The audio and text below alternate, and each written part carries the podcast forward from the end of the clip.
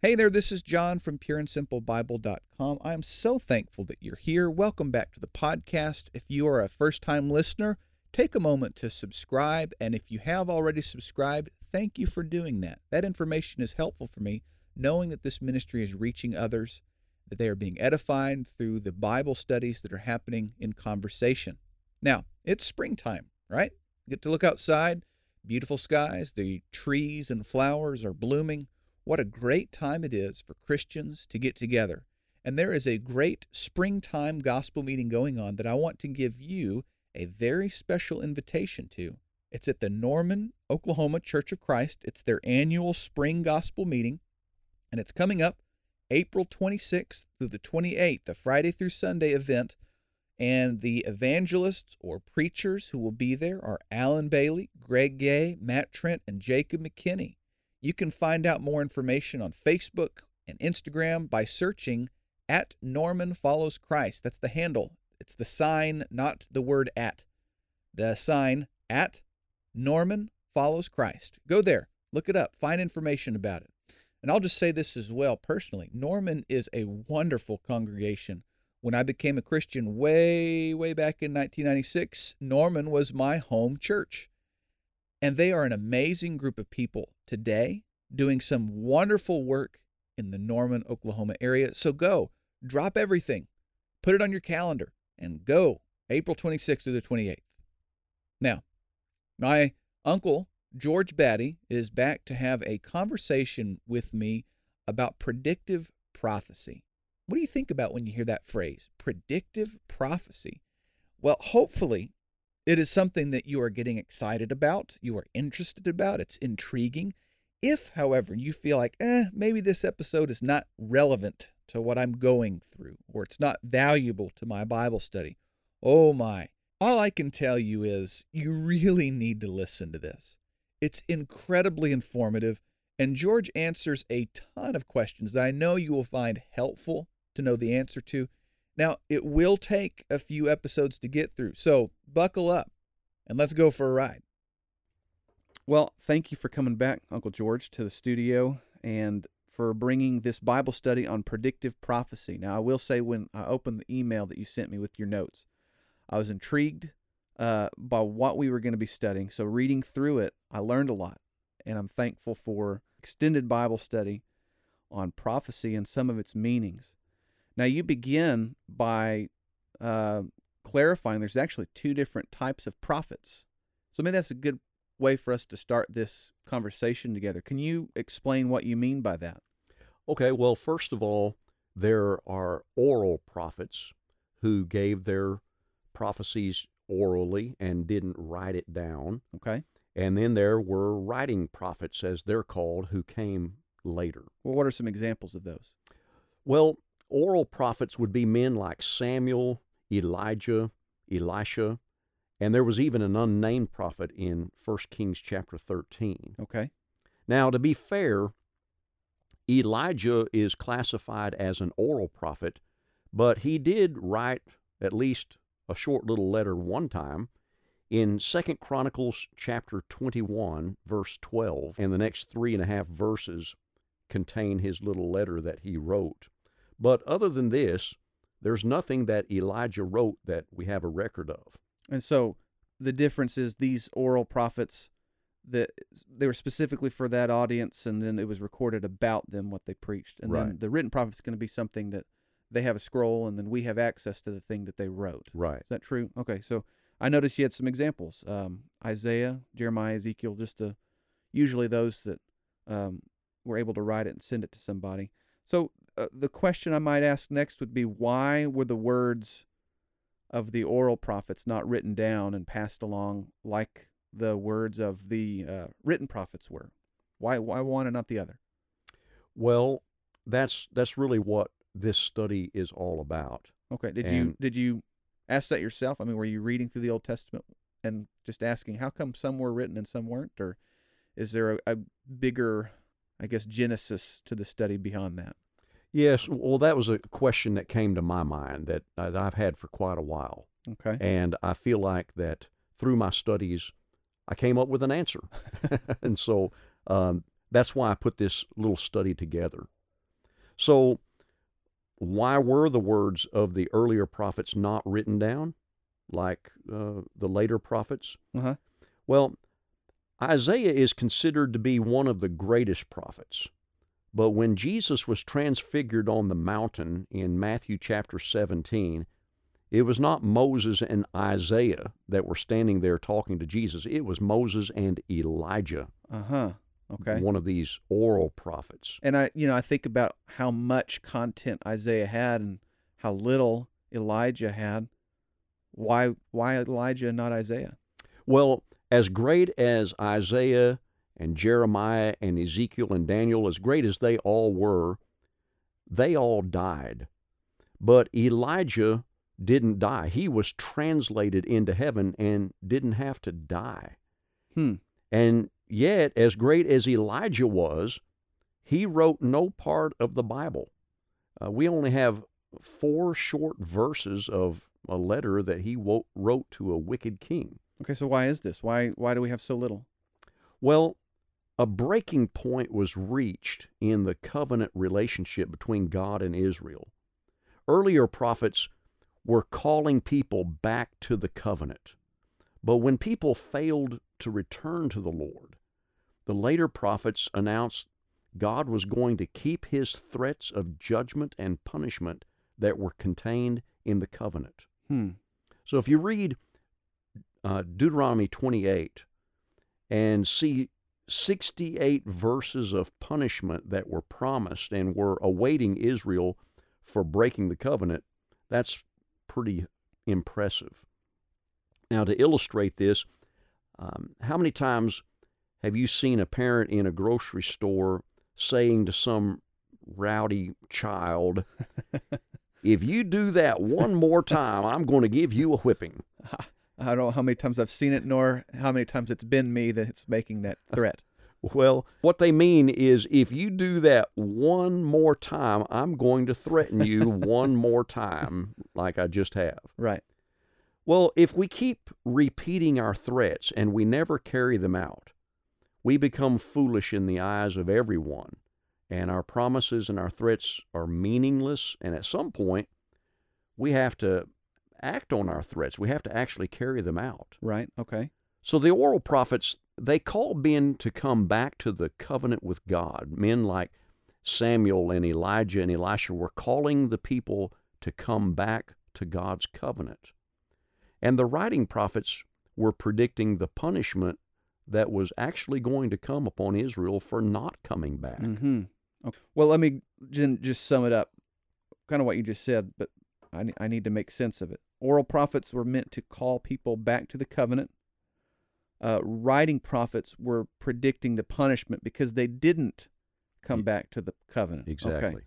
Well, um, you, you ask another question. So you've kind of answered the why did some get their uh, messages written down and others not. But uh, another question that you ask in your notes is why do we read fantastic predictions concerning the future in the books of these writing prophets? So it's more than just uh, them telling about God bringing destruction, but there's these fantastic claims of things that happen in the future. Why are they there?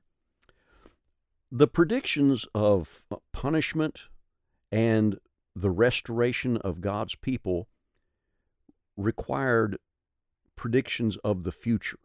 Okay. These predictions had to be written down in order to verify or to establish that the Lord was behind both the punishment and the restoration that would later come. Okay. And so you suggest then that there are reasons of this foretelling prophecy. Can you maybe explain some of those reasons to us? Okay, well, let me give you several reasons. Number one, predictive prophecy distinguished the true God from false gods. Okay. Prediction of the future distinguished God from the idols that were worshiped by the nations. The one and only test that proves deity is the ability to predict the future and to control the future. And this is still true today. Of all the technologies that we have, we have no technologies that enable us to predict the future. Mm. The closest we can come to predicting the future is the Weather Channel. and even then, half the time, it seems like the weatherman's wrong. Right. And we all want to know the future, but nobody can do that. And if we could predict the future, man, we'd, we'd all be rich from the stock market. No one would die from a car wreck if we knew the future. Right. We would go to the doctor before the heart Mhm. attack instead of after. well, the false gods of nations could not predict the future. Isaiah, more than any other prophet, emphasized this particular point. Okay. Look at Isaiah chapter 41. And why don't you read this for me, verses 21 through 24? Okay. Isaiah 41, 21, 24. Uh, Present your case, says the Lord. Bring forth your strong reasons, says the King of Jacob. Let them bring forth and show us what will happen. Let them show the former things that they were, that we may consider them and know the latter end of them, or declare to us things to come. Show the things that are to come hereafter, that we may know that you are gods. Yes, do good or do evil, that we may be dismayed and see it together. Indeed, you are nothing, and your work is nothing. He who chooses you is an abomination. So Isaiah is sort of ridiculing these idol gods, and he's he's challenging them. Go ahead and predict something, show us something out of the future, so we Mhm. can know that you're real. And of course, they couldn't do that because they Right. weren't real. Right. So, in contrast to these false gods, the Lord accepts the challenge and He is going to reveal the future to show that He is real and that He is in control. Okay. So, read Isaiah 42, verses 8 and 9. Okay. Uh, verse 8 and 9. My, I am the Lord, that is my name, and my glory I will not give to another, nor my praise to carved images. Behold, the former things have come to pass, and new things I declare. Before they spring forth, I tell you of them. So, God's, God's saying, I'm going to tell you about things before they happen. And as a matter of fact, He's saying what I've already predicted in the past has now come true, and I'm going to do it again. I'm going Hmm. to predict more things in the future that will come to pass. Look at chapter 48, Isaiah 48, verses 3 through 5. Read that. Okay. I have declared the former things from the beginning. They went forth from my mouth, and I caused them to hear it. Suddenly I did them, and they came to pass. Now, let me stop you here for just a second. Okay. What he's saying is in the past, God has already predicted things which have come to pass already by the time Isaiah wrote this. So Mm. he's he's already proven Right. he can predict the future Right. and it comes to pass. Right. So keep on reading. Okay. Because I knew that you were obstinate, and your neck was an iron sinew, and your brow bronze. Even from the beginning I have declared it to you. Before it came to pass, I proclaimed it to you, lest you should say, My idol has done them, and my carved image and my molded image have commanded them. So this is showing us that prophetic predictions weren't given just to wow people. Right. They weren't just to make life more comfortable for God's people. Hey, let me ask you this. It's not in the notes, but I'm thinking about it. Um, Isaiah's words sound a lot like Elijah's taunt whenever he's on Mount Yes, Carmel. Absolutely. So th- there's a connection between an oral prophet who he taunted the false gods, and then God proved his deity by sending fire down from heaven, and an oral prophet who taunts these idols, and then God claiming, or I guess God showing his deity by, except it's delayed, right? It's going to be hundreds Well, of years. Yeah, Elijah was taunting the idol gods to perform a miracle. Right. And Isaiah is taunting the false gods to predict the future. Uh huh. Okay. so, There's a, some sort of a pattern there of yes. Cool. So to sum it up real quick, this is first point, and we we we actually have seven, right? So for those listening to this, if you have a notebook handy, you might want to write them down or uh, pay special attention because there's there's seven reasons. They're not just one. But this first reason was that prophetic prediction distinguishes between a true and a false God because God is able to both predict and fulfill, whereas an idol can't. Well, give us the second reason. What's another reason why we should consider predictive prophecy? All right, reason number two a predictive prophecy validated true prophets. Hmm. No one since Moses had a direct hotline to heaven. Uh, when people were re- rebelling against the leadership of Moses, God spelled things out. This is in Numbers chapter 12 when Aaron and Miriam, the brother and sister of Moses, Right. were jealous of Moses. Right. Okay. And okay. so God spoke to them and he said, Hear now my words. If there is a prophet among you, I, the Lord, make myself known to him in a vision. I speak to him in a dream. Not so with my servant Moses. He is faithful in all my house. I speak with him face to face, even plainly, and not in dark sayings. And he sees the form of the Lord. Why then were you not afraid to speak against my servant Moses? When God spoke face to face with Moses, it means he, he's speaking not through visions, not through dreams, but like you and I, just sitting across from one another, Right. just speaking face to face. All the other prophets relied on visions and dreams. In Deuteronomy 18, when Moses was about to die, Moses made it absolutely clear how Israel was to learn the will of God after he died. That's right. And he actually spells out a wrong way and a right way about learning God's will. Would you maybe break that down for us real quick? Okay, Deuteronomy 18, verses 9 through 13 answers that question. Okay? There, it, the scripture says, When you come into the land which the Lord your God is giving you, you shall not learn to follow the abominations of those nations. There shall not be found among you any one who makes his son or his daughter pass through the fire, or one who practices witchcraft, or a soothsayer, or one who interprets omens, or a sorcerer, or one who conjures spells, or a medium, or a spiritist, or one who calls up the dead. For all who do these things are an abomination to the Lord, and because of these abominations, the Lord your God drives them out from before you. You shall be blameless before the Lord your God. Now, this very practical instruction about the wrong way to know God's will contains a lot of uh, things such as witchcraft, soothsaying, sorcery, conjuring spells, medium spiritists. What makes these things wrong? That's not in your notes, sorry, but I'm I'm curious about it. So I wanted to ask, what makes them? Wasn't the question you were expecting, was it?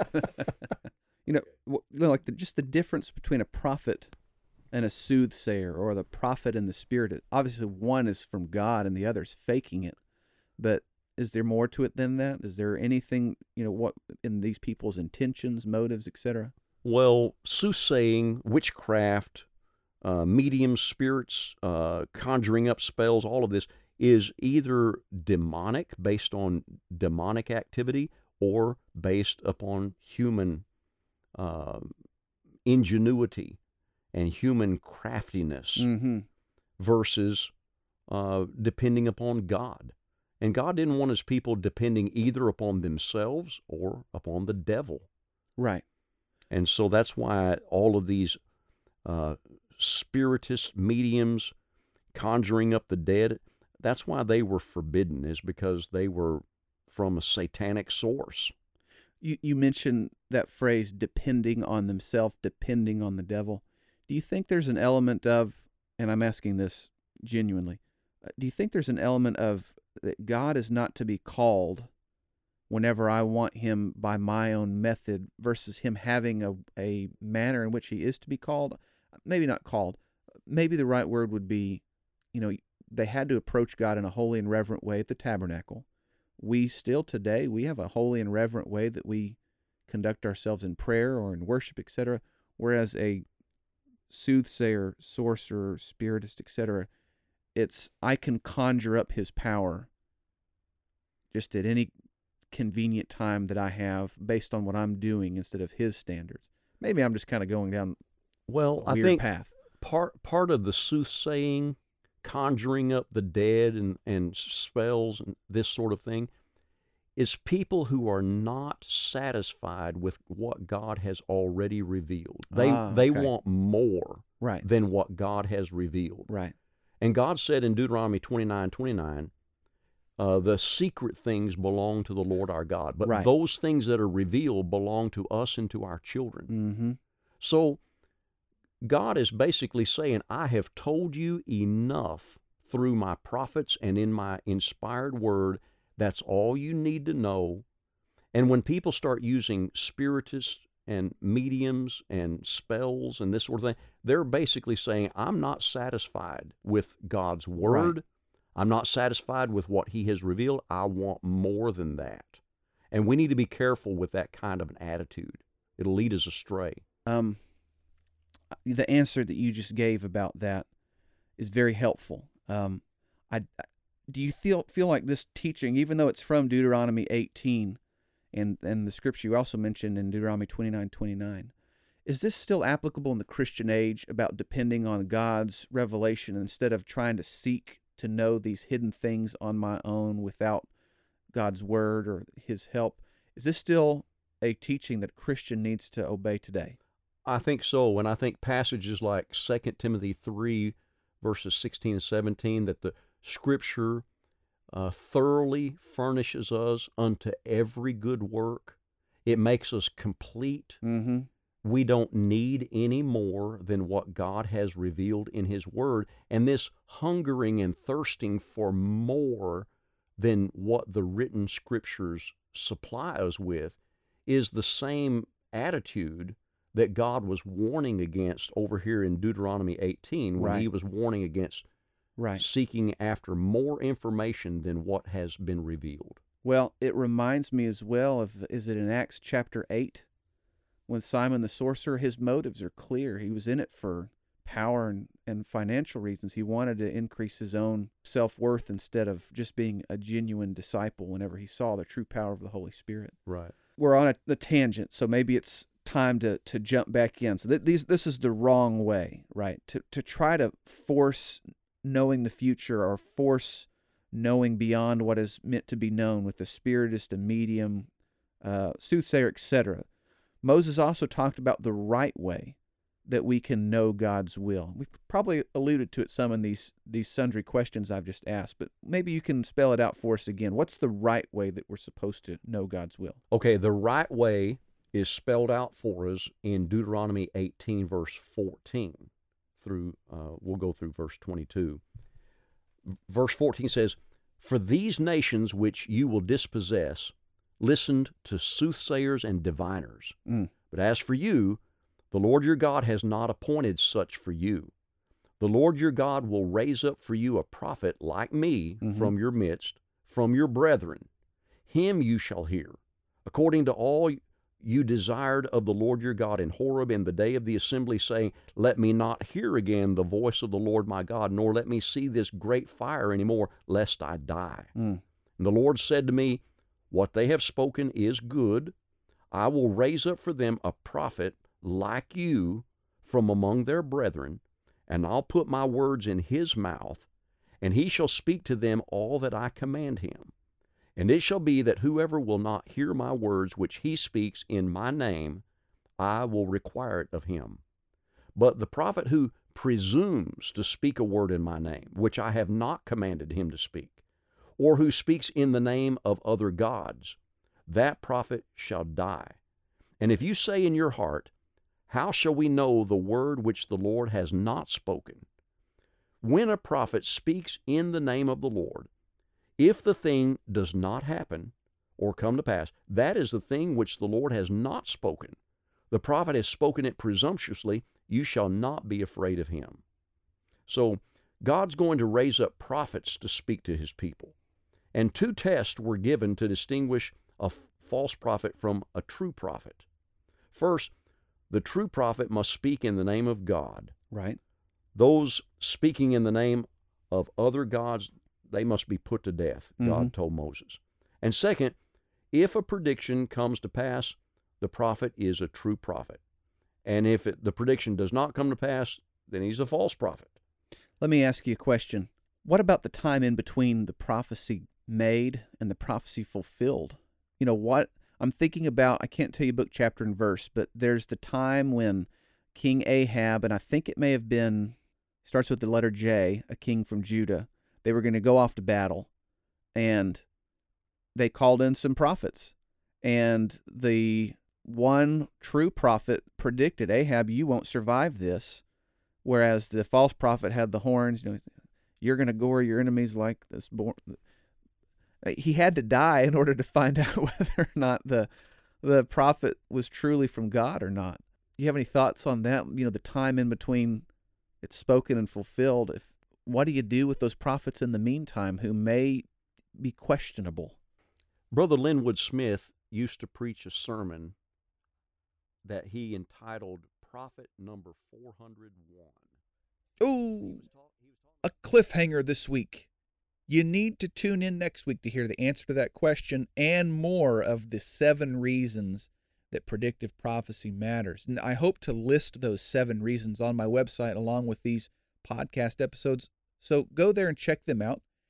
And I'd like to just add this. Will you please pray for me this week? If if I could pull the curtain back to the inner workings of pureandsimplebible.com, it would show a man crazily trying to get everything done.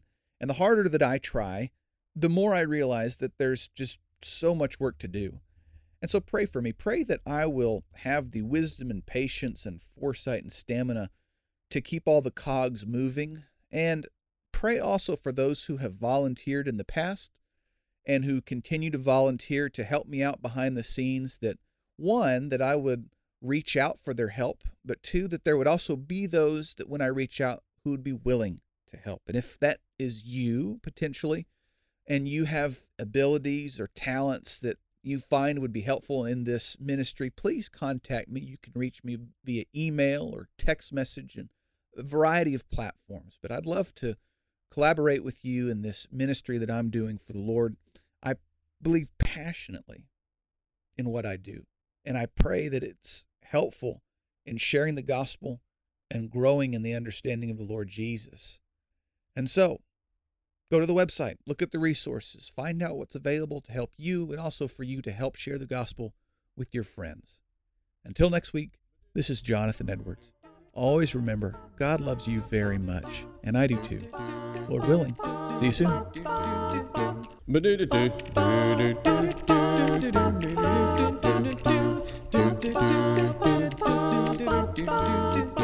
Well, I'm here to tell you a story, a story that is true, about a judge by the name of Gideon. He was a man like me and you.